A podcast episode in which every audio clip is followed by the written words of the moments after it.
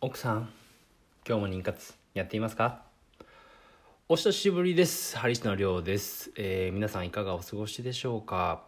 えー日曜日ぐらいからですね配信が 滞っておりまして。というのも、えーちょっと補助金の関係もあったりしてですね書類の準備をしたり結構見積もりがですね合わないんですね。自分のやってほしいことと、えー実際の見積もりが全然合わなくて。で何件か回ってで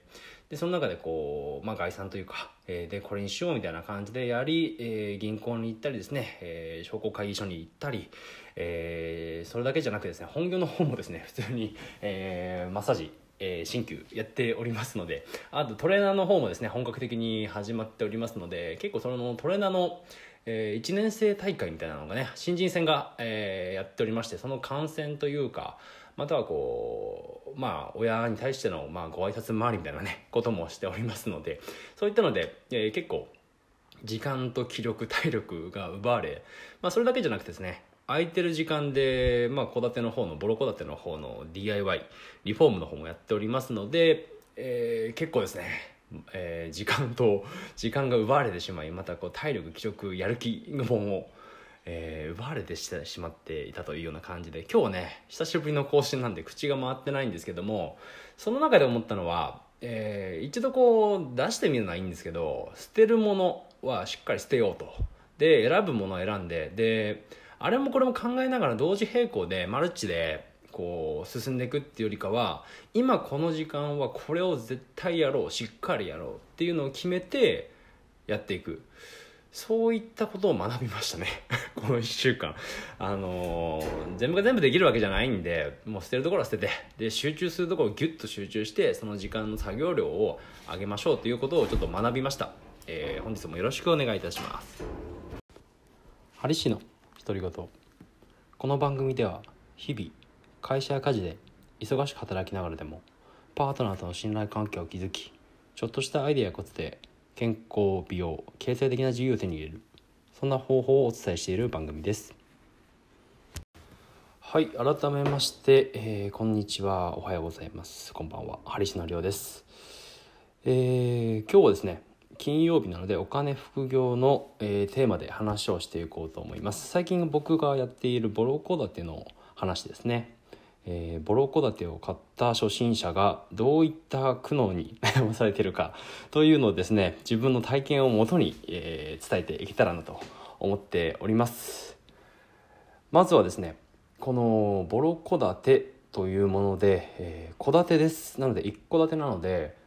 家が大きいんですね。また僕が買った物件っていうのは 9DK の部屋数も多い物件また面積もですね大きい物件を買ってしまいましてまあ田舎にはまあちょこちょことあるものなんですけどもそのおかげで駐車場も広いんですけどもね、えー駐車場も塀を張って拡張してでまたこう綺麗にですねデコロデコロ、えーデコレーションをしてカミカミですね久しぶりですからね、えーデコレーションをして、えーモルタルとかでね固めてで駐車場をですねバリッとこうかっこよくしようかなと思っております。まあ、とはいえお金もねそんなかけたくないですし時間もかかるのでまあ多分1日2日かかるかな。固めていくとそうですね。2日はかかるかなというようなイメージです、えーそんなこんなでですねいろいろと手間暇かけながらやっております、えーこのボロ戸建てなんですけどももともと空き家になってしまったもので多いなと思っているのは地方にお父さんお母さん、まあ、おじいちゃんおばあちゃんが住んでおりましてで自分は、えー都心の方に働きまたは他の地域にですね働きに出てしまって将来、えーそこの、まあ、地元でですね、えー住むっていうことは考えていないとかそういった方がですねそういったおじいちゃんおばあちゃんまたは家族の資産をこう売りたいというか、まあ、悩んでいるというような物件をですね、まあ、買いましてで、えー安く買いましてでそこでいろいろリフォームをして賃貸で貸していくというようなことをやっております。でですね、えーまあいろいろとこう悩むわけですね。いざかを買ってみるとですね、えーこの前もちょっと話しましたけども水漏れですか、えー今はもうだいぶ工事まあ工事といってもただ物を変えただけなんですよね。部品を変えてで、えーグラインダーで切ってでその間をですねネジでこう切ってですねまたこうプラスチックかなんかでこう止めて、えーまあ水道ですね。をこう蛇口のところをですねこう補強してでキッチンの水道につなげてあげてっていうようなことをしたり、えー、洗濯機のものは単純に、えー、物を変えればいいだけだったので、えー、くるっとこうネジを回してでまたくるっと新しいのをつけるというような感じでリフォームをやっております。洗濯機のところは1000円ちょっとですかね1200円ぐらいだったかなと思ってますけども、まあ、そんな感じでですねえー、物を選ばなければ別にすぐできるし安いっていう感じでいろいろとこう試行錯誤しながらやっておりますね。で一番の問題はですね、えー、仕事をしながらですと時間がこう限られてしまう。でその時間の中でやらないといけない作業が多いわけですね。ここが一番ポイントなんですけどもその限られた時間の中でなるべく早く賃貸に出さないといけないんですね。えー、まあ、今後融資を考えた場合でもこういった不動産事業をやっていくと考えた時にそのスピードがまあ審査されるわけでもありますし単純にこう長いとですねなかなかこうやる気も続きませんし、えー、全然こう前に進んでないなっていうような感じになってくるのでその限られた時間の中で自分はじゃあ何を優先してしないといけないのかまたはそれはやんなくていいんじゃないかみたいなこういった捨てるところもねこう決めていかないといけないわけなんですね。それが悩ましいところまあ難しいところでもあり楽しいところだったりするんですね。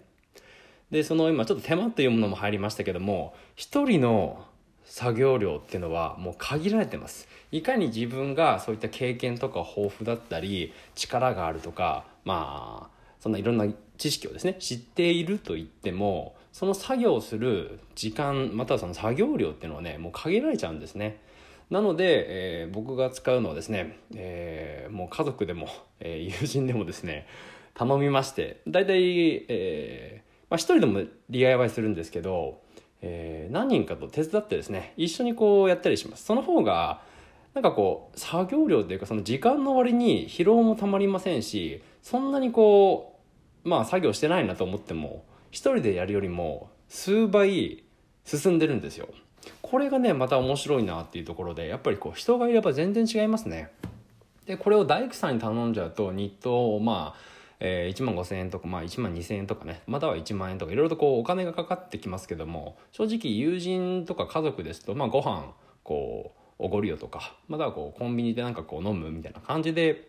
まあ、少しのね手間暇で手間賃で、えー、何とかやってくれますので逆にその時間をですねシェアしてるっていうのがまたこうお互いにこう楽しいというか信用信頼にもつながってくるのかなと思ったりしますね。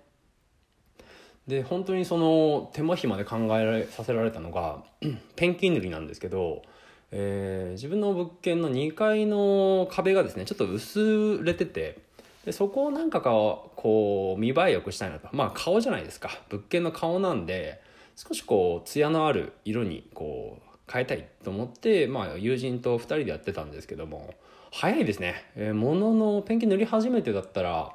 えー、1時間半とかですか。そんなにまあ面積が広くないっていうのもあるんですけども、まあ、すぐできたんですね。であくる日今度一人で僕は屋根のペンキ塗りをしようと思ってえやってったわけですね。で屋根の場合だと壁と違ってマスキングとかはそこまでしなくてもいいですし、まあ、どちらかというとサビがあったんでちょっとこう研磨っていうんですかね。サンドペーパーみたいなので削ってやったんですけどでその削った後にブロワーでこう吐いてでペンキにいざ塗ってこうと思ったらもう日が暮れ始めてるんですよ。ええー、と思って。でその後にまあ、ペンキも塗り始めるんですけど、えー、特に東北だとこう雪止めがあるんですよ屋根に、えー、まあ屋根の雪をこう支えたりですねまたこう除雪をする時に屋根の雪下ろしですね。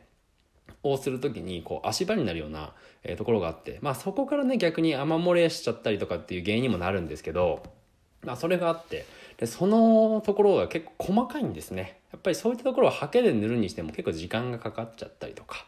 してで気づいたらもう夕方になってしまって。でちょっとこの一面だけでも塗ろうかなと思った。結局ね3分の1ですね、えー、ほぼそういった雪止めの金具だけのハケで終わってしまって。もう上をローラーでコロコロ転がせばまあ終わりっちゃ終わりなんですけども全然こう想像の、えー、3分の1ぐらいですかね。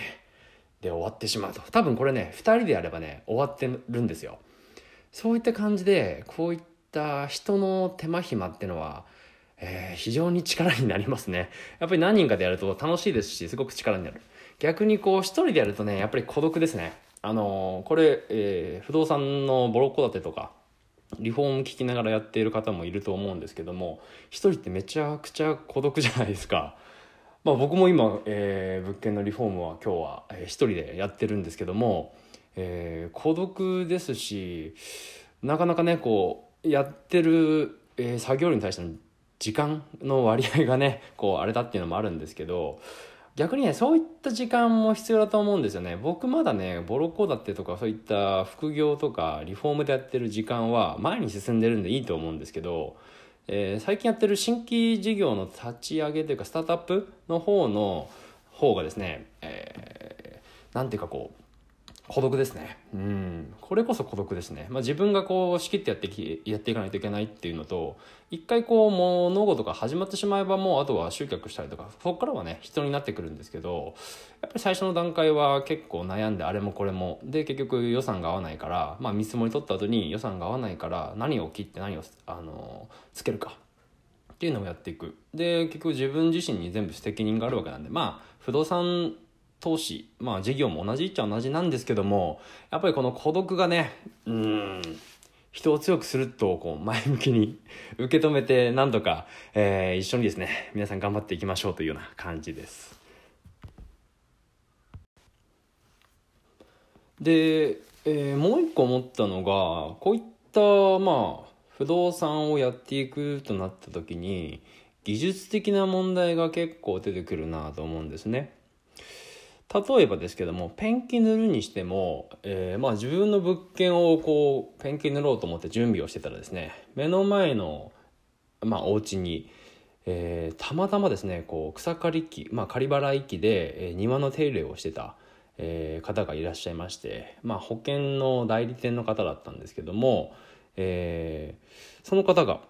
えー、結構なですね DIY おじさんでして、えー、もともと好きで、えー、まあ何でも嫌みたいな感じでですね、えー、やっておりましてでペンキの塗り方はこうやるんだよっていうのをですねこのサンドペーパーを、えー、おすすめしてくれたんですね。で最初はこう軽くこすってねでこうやってまあ本当軽くでいいんだみたいな感じで言いましてでその後にこうペンキを塗っていくと、えー、またいいしまあ錆止めとかやってもいいけども、えー、まあペンキでもいいと思う。でペンキもホームセンターとかよりも業者が使ってるペンキの方が間違いなくいいよなんて言ってくるんですよ。僕はですねもう全くそのまま直でですね、えー、最初やろうかなと。まあ面倒くさいんでねやろうかなと思ってたんですけども好きな人のそういった知識とか技術っていうのはすごくですねこう、まあ、持ってないものだったり知らないことだったんでえそうかとこうびっくりしまして、えー、間違いなくそっちの方が出来がいいわけですしちょっとした手間暇がかかるんですけどもそっちの方がいいと。これはね、あのまあ、ペンキ塗るぐらいだったら別にそこまでいいかなと思ってたんで、逆に驚きだったんですよね。で、駐車場も今、コンクリートで、こう、ボロボロなんで、これどうしたらいいですかなんて質問したら、これはね、こう、モルタルでとか、えー、まあ固めてでまあ形をね綺麗にしてあげればいいしで余ってるコンクリートもここの中に敷き詰めて。でまあ僕だったら最初にここに1段層を敷いてその上に、え、ブロックを並べてで少し高さを出して幅を出してそれでこう綺麗にやっていくななんて、えー、おすすめしてくれたんですね。いやー、なんかめちゃくちゃプロやないですか、なんてちょっとこう言ったんですけども、その方もね、喜んでいろいろとこう教えてくださいまして、いややっぱりこう実際自分がやってみるとそういった人がねこうたまたまですけども集まってきたりそういったノウハウをですね教えてくれるんですよね。でやっぱり出来が良くなるわけじゃないですか。まあ出来が良くなった方がいいと思いますしちょっとした手間でねとか全く分かんないんで結局素人がやったみたいなものになるよりかはですね少しはこう知恵のある人がやったものっていうような完成度になればまたこれはね、えー、いいわけなんでまあそこはその洗練されてるかどうかにも関わってきますけどもまあ知っていてまあ損はないなというような感じでですね、えー、大変勉強になりましたしゴミ処理もそうですよ。ゴミ処理だってただただこう、えー、棚とかゴミとかをこう捨てる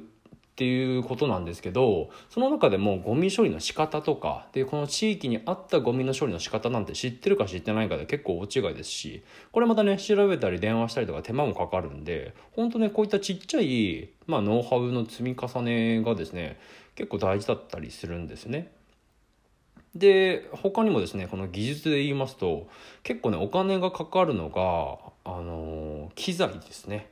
例えばですけどもまあノコギリを今、えー、例えば持っている方がどれだけいらっしゃるでしょうかね、まあ、ノコギリぐらいってありますか？じゃあ掃除機。しかも業務用のっていうかこう汚してもいいような掃除機とかまたは丸ノコとかね、えー、インパクト、えー、インパクトとかね持ってる方いらっしゃいますか？ちょっとこう工事が好きだとか DIY もともとする人とかね持ってたりすると思いますし、えー、実家暮らしの方だったらね、あのー、まあ、工具箱に入ってるよなんていう人もいると思うんですけどこういった機材をですね、えー、一から集めようとするとですね結局それだけで15万とか20万いくんですよね新品買うと。で僕自身も、えー、グラインダーとか、えー、インパクトは持ってるんですけどもまあコードがあるんですねコードがあるタイプでたまたまですね、えー、友人が最近工場の物件を買いましてそこの解体を手伝ってたら、えー、まあマキタのですねインパクト丸ノコマルチツール掃除機。掃除機もあれ5万いくらだかするとか言ってましたね。アホみたいですね。でそういうものを、えー、買っとりまして結局それだけで17万ぐらいになってるのかな？なってまして新品を買ってたんですね。で、えー、これこの掃除終わったらどうするの？なって言ったら、まあ、使わないと。言ってたんですね。で まあだったらちょっとこれ売ってくれないか？なみたいな感じでですね、まあ、半額ぐらいで、えー、あのまあ譲ってくれるというかまあ、えー、売ってくれるみたいなんですけども。これをですね丸々まあ正直に買ってしまうと20万ぐらいするわけじゃないですか。で DIY していくうちにですねいろいろとこう工具まあペンあの、まあドライバーもそうですしネジ切りもそうですし、えー、本当ですねいろんな工具が必要になってくるんですよね。まあ、テープもそうですしマスキングもそうですしそういったものをですねこう一から集めていく、まあ、それだけでもですね結構これ大変ですしあのトラックとか車とかは僕は実家にあったんでよかったですけどこれない方とかだったらねさらにこう大変ですよね。移動手段がなかったり、えー、機材を運ぶものがない。意外とですねこのボロ戸建てをやっていく上でそういった機材とか移動手段とかまたはそのやっていくノウハウですねっていうもので、えー、情報だったりまあ物ですねが結構かかるんだなと思いましたしたまたまこう恵まれてそういったものが手短にこうあったのはすごくこう助かっているなと思っております。でそんなこんなで、えー、まあ孤独にですね、えー、この物件の DIY, DIY をやってるんですけども今日カミカミですね。えー、まあ孤独ではあるんですけども、まあ、楽しいですし、えー、加藤先生のですね丸貸し看板もこう来ましてでそろそろまあ水回りと駐車場もさっぱりしますしまあえー、営業の方もねちょこちょことやってるんですけどもまあ早くついてくれるといいですねうんやっぱりこれもまあ貸し手がつかないと何もものを、えー、ね言えないので、えー、それがあってのこの不動産投資ですからえー、そこの客付けですね。まあ客付けとか、まあ、今後2個目の物件とかもいろいろと、2個目 ?3 個目か。3個目の物件とかもね、いろいろ考えては、えー、いるんですけども、まあ、冬が来ますからね、東北の方だと雪が降っちゃうと、ね、なかなか身動きが取れなかったり、いろんな問題も発生するので、ちょっとまあ、春先も考えて動こうかなというような感じで、まずはですね、この1号物件と、まあ、1号物件は基本的に本当に手間暇かけないで、掃除して、まあ、ちょこちょこ直すとこ直して、えー、で、もう営業するというような形になるかなと思います。どちらかというと、2号物件は、まあ、テナントの中の内装、ないし外装とかもちょこちょこ、まあ、自分の方でできる範囲でやっていこうかなと思うのでそれもですね、えー、いろいろとどんなことをしたとかまたはこうツイッターとかで画像とかもね、えー、拡散というかまあ発信していこうかなと思っておりますので、えー、まあ手間暇かかりますし結構ね孤独だということはですねこの不動産のやり方、まあ、ボロ戸建てのやり方だとあるのかなと。まあ、ボロ戸建てといってもあれですね。全部こう、業者に頼むやり方だったら全然いいと思うんですけども、自分で直していくという方の、えー、まあ、スタイルでやっていくっていう方はですね、思いのほかそういった、まあ、投資の知識だけじゃなく、え DIY の技術、または機材、あとは人脈ですね。っていうのも結構必要なんだよってことで、やっぱりこれあれですね。まあ自分の住んでる地元の周りでやっていくのが一番いいのかなと思いますね。やっぱりこう人とか物とか、えー、そういうのがですねこう身近にあるところ。やっぱりそういった地域でやっていくまたはこう不動産の投資家があんまりいないところでやっていくっていうのが結構いいのかなと思います。たまたまですね、えー、僕の2号物件の目の前の、えー、方まあオーナーの方が結構不動産のあのやってる方でアパートもね数棟所有していてで近々の目標は、まあ、アパート10棟を買っていくというようなことだっていう話をしていて結構面白いなと思いましたね。あのこういった不動産に興味を持っていろいろとこう行動とかしていくと本当にそういった人に行き当たるというところで結構ね、えー、やっていて面白いなと思っております。そうそうそうその2号物件の裏のところにですね、えー、ちょっとですねクレーマー気質というか、えー、マジ吉系の、えー、ご夫婦が住まわれているそうでそこでねこう商いをやっていくっていうのはねその目の前で商いをやっていくっていうのはちょっとね心配なんですけどもね。えそのオーナーの方も、えー、この物件、まあ、自分の2号物件を持ち主からまあ、売り主から、えー、買ってくれないかと何度も相談を受けたらしいんですけども後ろにそういったクレーマーがいるというので、まあ、遠慮していると。いうようなだったんだけども、まあ、よく君は買ったねみたいな 話を、えー、していただいて。いややっぱりこの物件の周りの、えー、その物件に対してのイメージとかその他に住んでる人の情報っていうのをしっかりこう仕入れなかった。もうここに、えー、反省ですね。あの物件の中とか外だけじゃなくまたどんな人が住んでたかとかだけじゃなく地域のこともちゃんと考えてやっていく。っていうことも学んだこの1号物件2号物件ですね。えーまあ、だんだんこんな感じでですね悩みもありながら洗練されていくのかなと思うのでまあ僕はこれが逆に、えー、なんか人生豊かにというか楽しくやっていく秘訣なのかなとか思いながらまあこうやってね苦悩あった方が楽しくないですかね。なんか楽な人生もいいですけどこう山あり谷ありというかまあまあ問題がですね壁がこう立ちはだかってこう乗り越えていく方がまあ変態だからですかね。ちょっとマゾだからかもしれませんけども楽しいということで。え、えー、今回の話はこの辺で終わろうと思います。それではまた。グッバイ